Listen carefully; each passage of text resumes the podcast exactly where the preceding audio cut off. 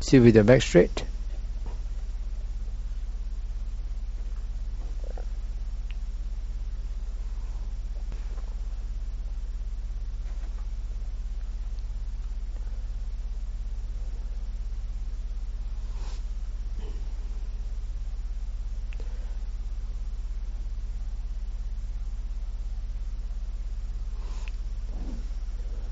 Back straight, head straight, eyes open, relax and be still.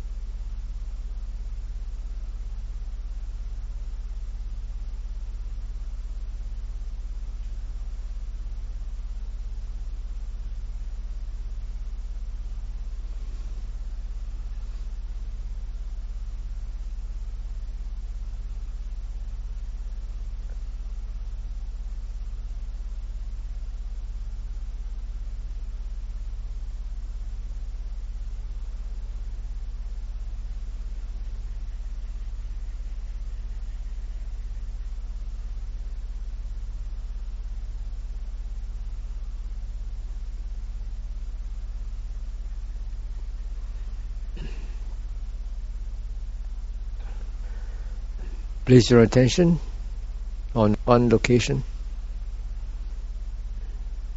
where you think or feel the mind is.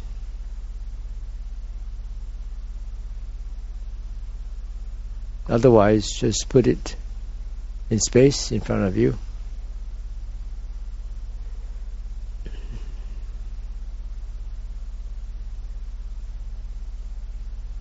And ask the mind. What's the mind aware of? Or what's the mind doing?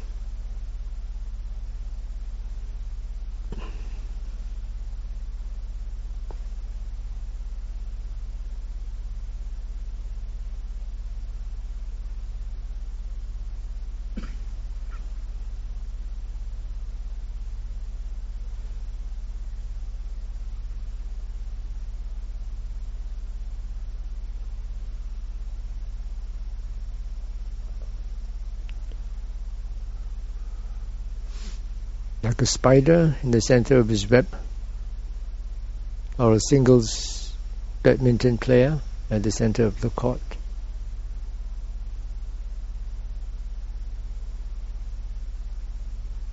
Always return to the center,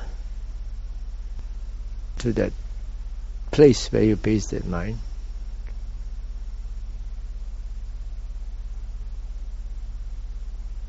if you feel that external sense objects pull the mind's attention away.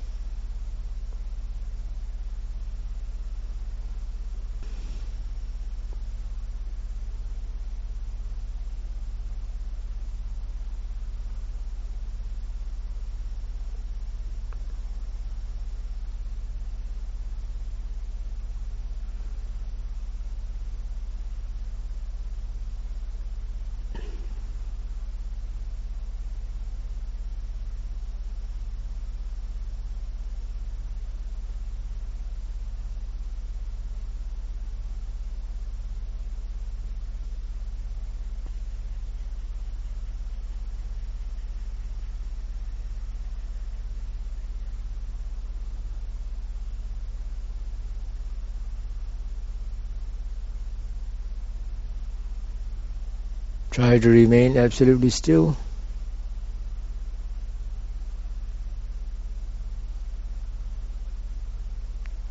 Train your mind to catch intentions.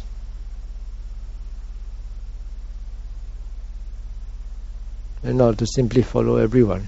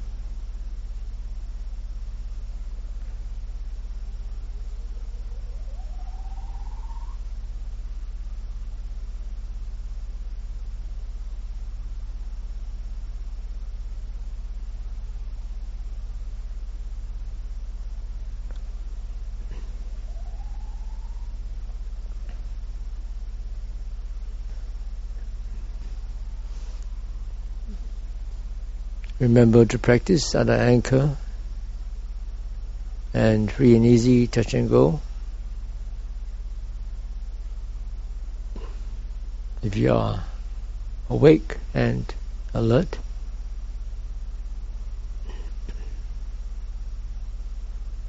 but if you are sleepy, then you have to practice point and shoot, hit and run.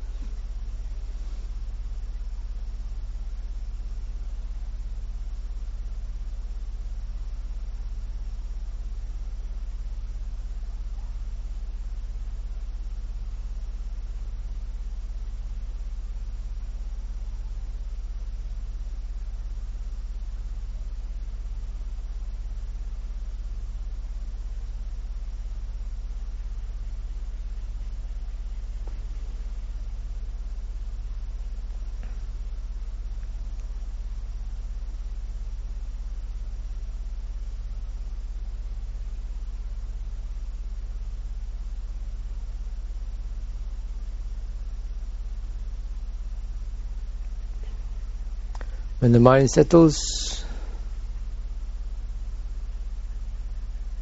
becomes composed in the sense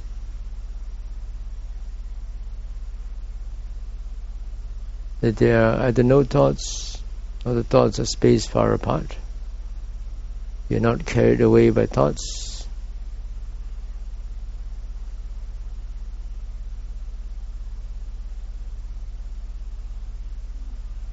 Then incline your mind to verify the three characteristics and cause and condition.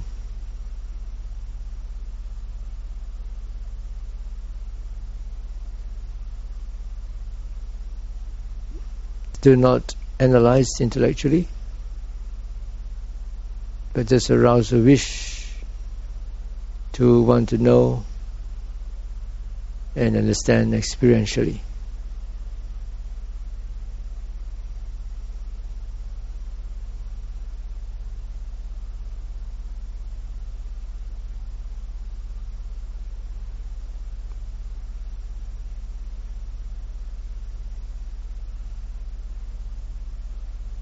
If wisdom is matured enough, you will be able to verify these things.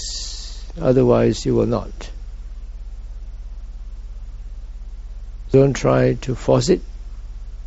If it's still not matured, then just resume at the anchor and free and easy touch and go.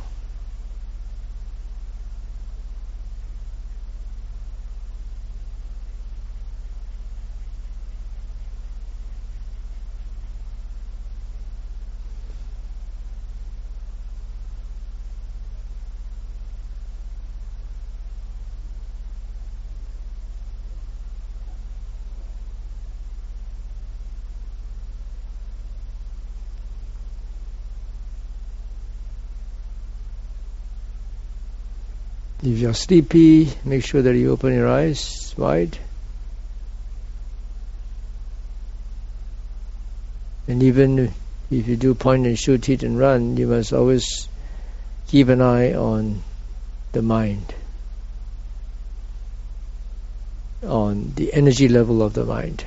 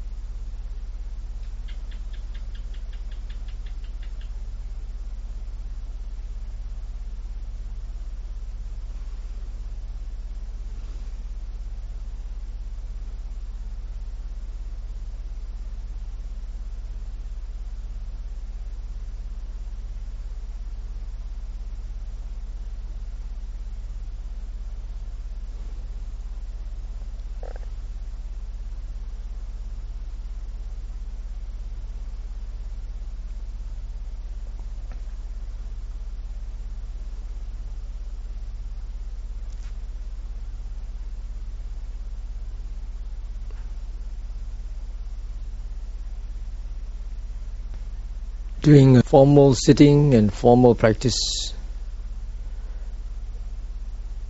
especially sitting,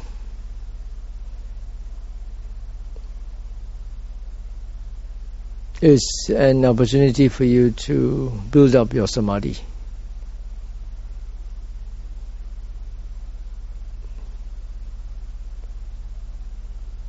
But the real work starts when you get up from your seat and you start to move around, then your senses would be bombarded with a lot of stimuli. And the sixth sense would be very active with lots of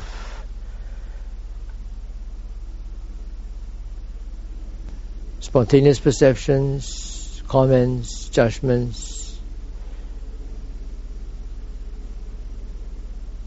and so forth. So that's the time when you can really apply inclining your mind to see how all these things that happen in your mind are the products of causes and conditions. It's easier to see cause and conditioning when your mental activity is triggered off by sense stimuli. Sometimes a thought, a memory could just arise without being triggered by the five senses. You may not be able to see the present circumstances or the causes, but you should be able to see the conditioning because of past experience, past information, past knowledge.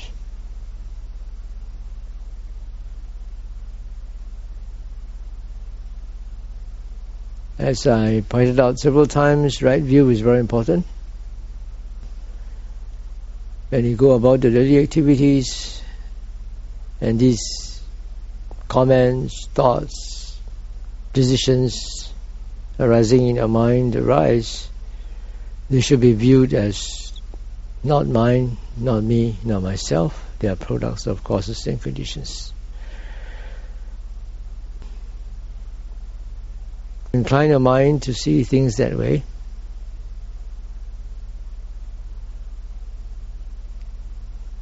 This is one approach to reformat or reprogram your outlook, your view on what's happening. Today's interview will all be held in the morning. So please be brief and to the point. You just tell me whether you can gain composure, especially when you are out of your formal sitting, when you're doing your daily activities, uh, when you're eating, when you're relating with people.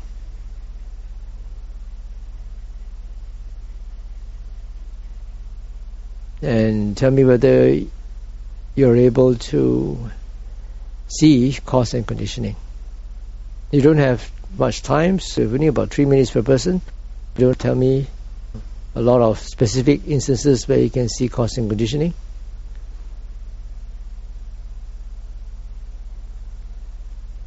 Just tell me in general whether you can see cause and conditioning, whether you're able to gain composure. That's all. In the afternoon, we are going to start a session on mindful listening and mindful conversation. We will have it at the dining hall.